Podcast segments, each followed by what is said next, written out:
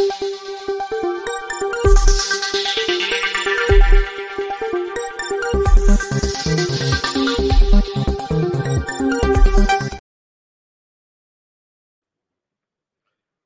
राम। कई बार कहा जाता है ना कि राजनीति ऐसी बदल गई है 2014 के बाद कि किसी भी नेता को उसका जो ड्यू क्रेडिट है, वो भी देने में संकोच होता है। पार्टियों का विभाजन हो गया, लोगों का विभाजन हो गया। वरना ये तो नहीं होता था ना कि कोई भी नेता अगर कुछ काम कर रहा है तो उसका श्रेय देने में कोई हिचकता नहीं था। यहाँ तक कि अगर वो विरोधी दल का भी नेता है तो भी जो बात वो ठीक कर रहा है, जो उसने अगर कोई बड़ा निर्णय ले लिया तो उसको हर कोई सराहता था।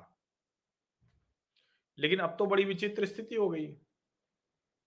अब तो कितना भी बड़ा काम कोई नेता कर ले और कोई नेता नहीं, विशेष करके नरेंद्र मोदी कर ले तो उसको एक वर्ग मानने को तैयार ही नहीं। और एक वर्ग क्या?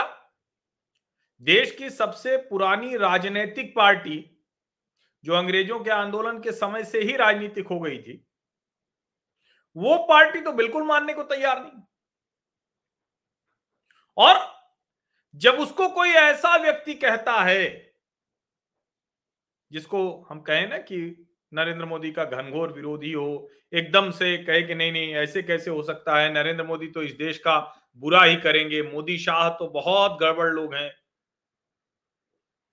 अगर वो प्रशंसा करने लगे तो उसके बाद भी मानने को तैयार नहीं।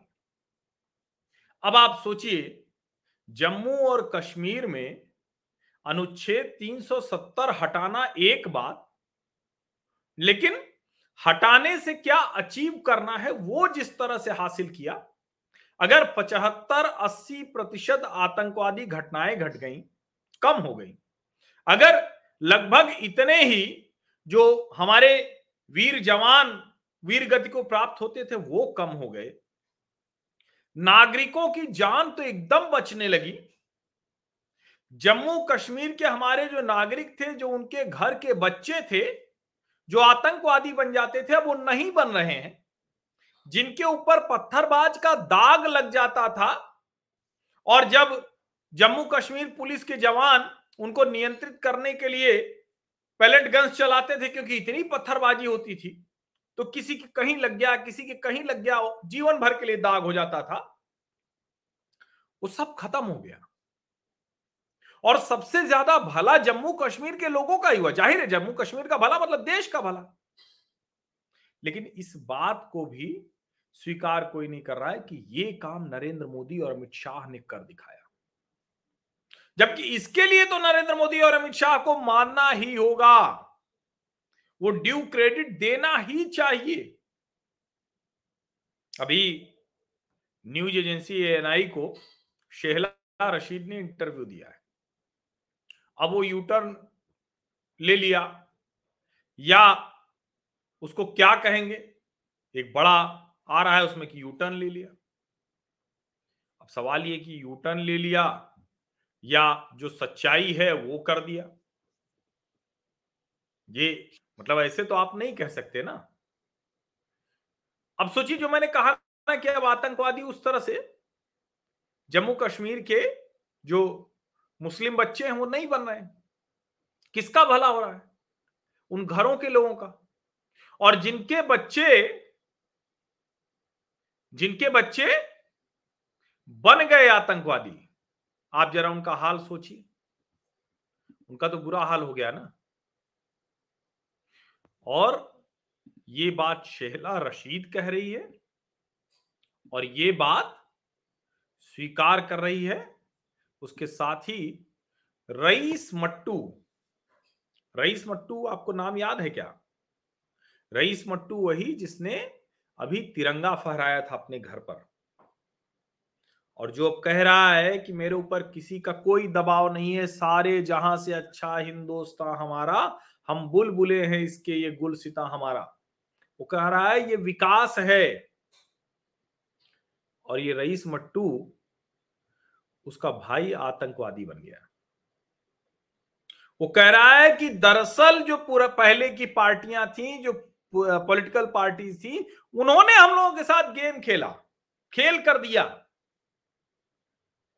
वो कह रहा है, आज मैं झंडा लहरा रहा हूँ चौदह अगस्त को, पंद्रह अगस्त को, यहाँ दुकान पे बैठा हुआ वरना दो तीन दिन, पंद्रह अगस्त के आगे, पीछे दो तीन दिन, सारी दुकानें बंद रहती थी। कह रहा है मेरा भाई आतंकवादी बन गया 2009 में। हम उसके बारे में नहीं जानते हैं। अगर वो ज़िंदा है तो हम आग्रह कर रहे हैं कि वो वापस लौट आए। स्थितियाँ बदल गई हैं, पाकिस्तान कुछ नहीं कर सकता है। हम हिंदुस्तानी थे, हैं और रहेंगे। ये देखिए। जावेद मट्टू, जो था, ये देखिए, झंडे वाला वो वीडियो। जो अपने घर पर 15 अगस्त को उसने तिरंगा लहराया था रईस मट्टू ने। और ये वही उसकी एजेंसी पर ही है। लेकिन लोगों को किस बात से ज़्यादा चिड़ मची हुई है, वो है ये।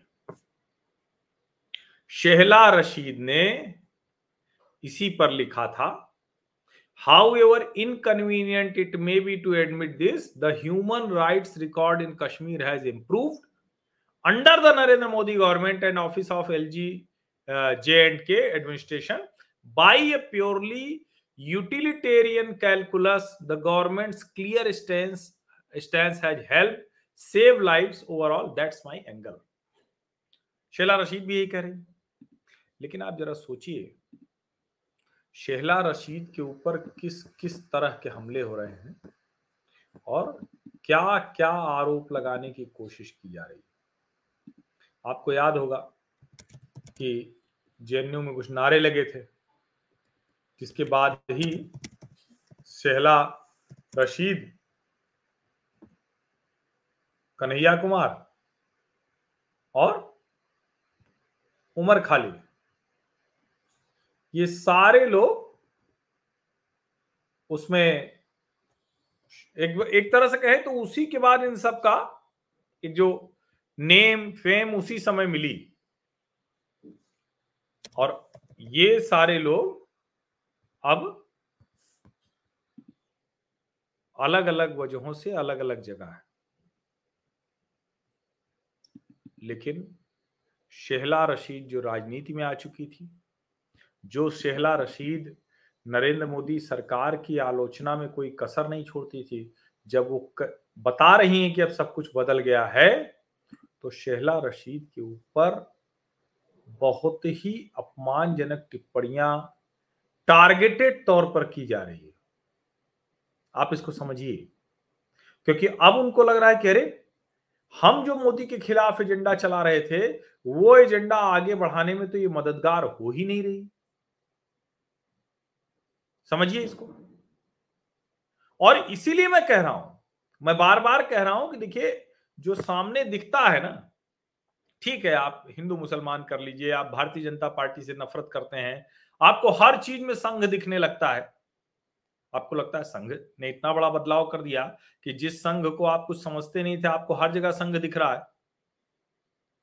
लेकिन जब आप ये सब बातें कर रहे होते हैं और आपके बगल में, आपके घर में, आपके परिवार में, आपके अगल बगल बड़ा बदलाव हो रहा होता है तो एक न एक दिन आपको मानना तो पड़ता ही है।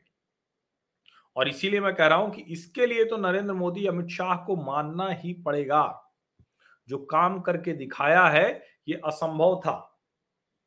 और इसीलिए जो कहा है, न्यूज़ एजेंसी से बात की, बातचीत करते हुए शेला रशीद ने, PM Modi, Amit Shah ensured bloodless political solution Kashmir is not Gaza Gaza नहीं कह रहा हूँ शेला रशीद कह रही कि नरेंद्र मोदी और अमित शाह ने ये कमाल का काम किया है, राजनीतिक समाधान दिया है, बिना किसी खून खराबे के दिया है। जेएनयू की वाइस प्रेसिडेंट रही शेला रशीद।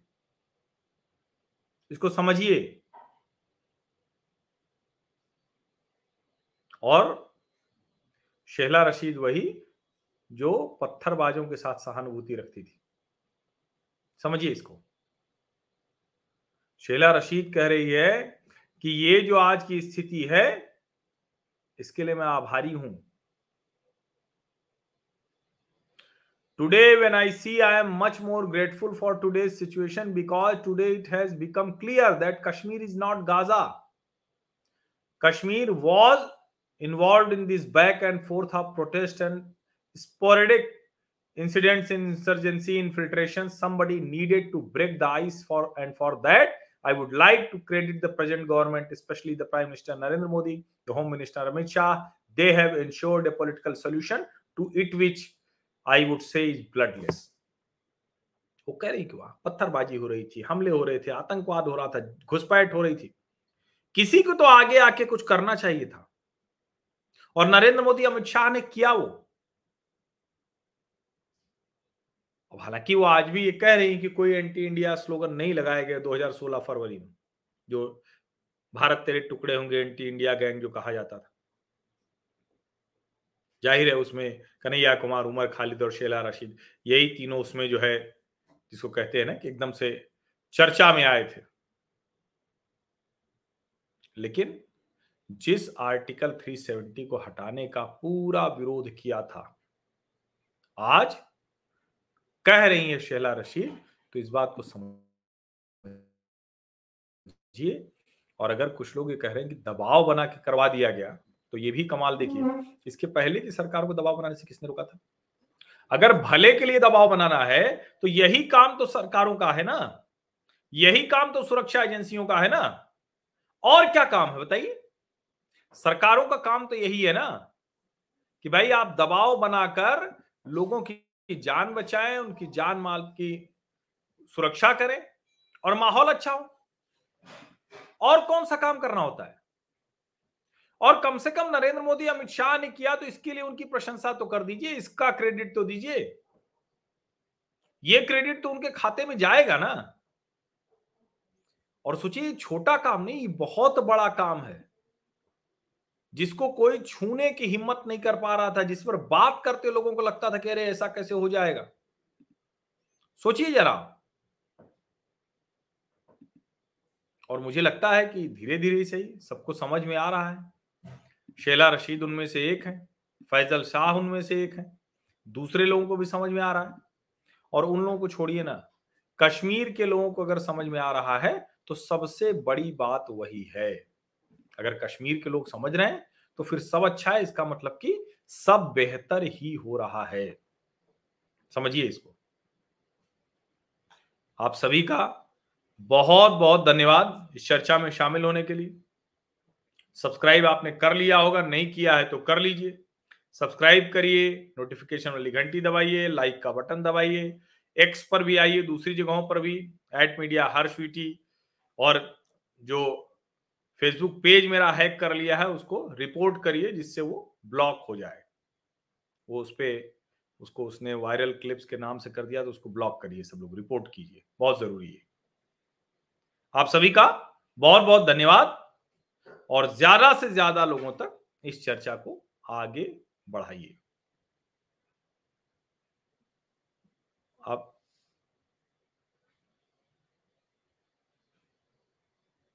नहीं नहीं एक तो एक बात मैं फिर से कह दूँ। इसको ज्वाइन करना कोई आवश्यक शर्त नहीं है। मेरे सामाजिक परिवार के स्थायी सदस्य होने के लिए सिर्फ़ और सिर्फ़ सब्सक्राइब करिए नोटिफिकेशन वाली घंटी दबाइए लाइक का बटन दबाइए दूसरे लोगों को भेजिए। इसके अलावा और कोई शर्त नहीं है। आर्थिक शर्त तो बिल्कुल जुड़ी ही नहीं है। कोई आर्थिक बाध्यता नहीं किसी को ये सोचने की आवश्यकता ही नहीं।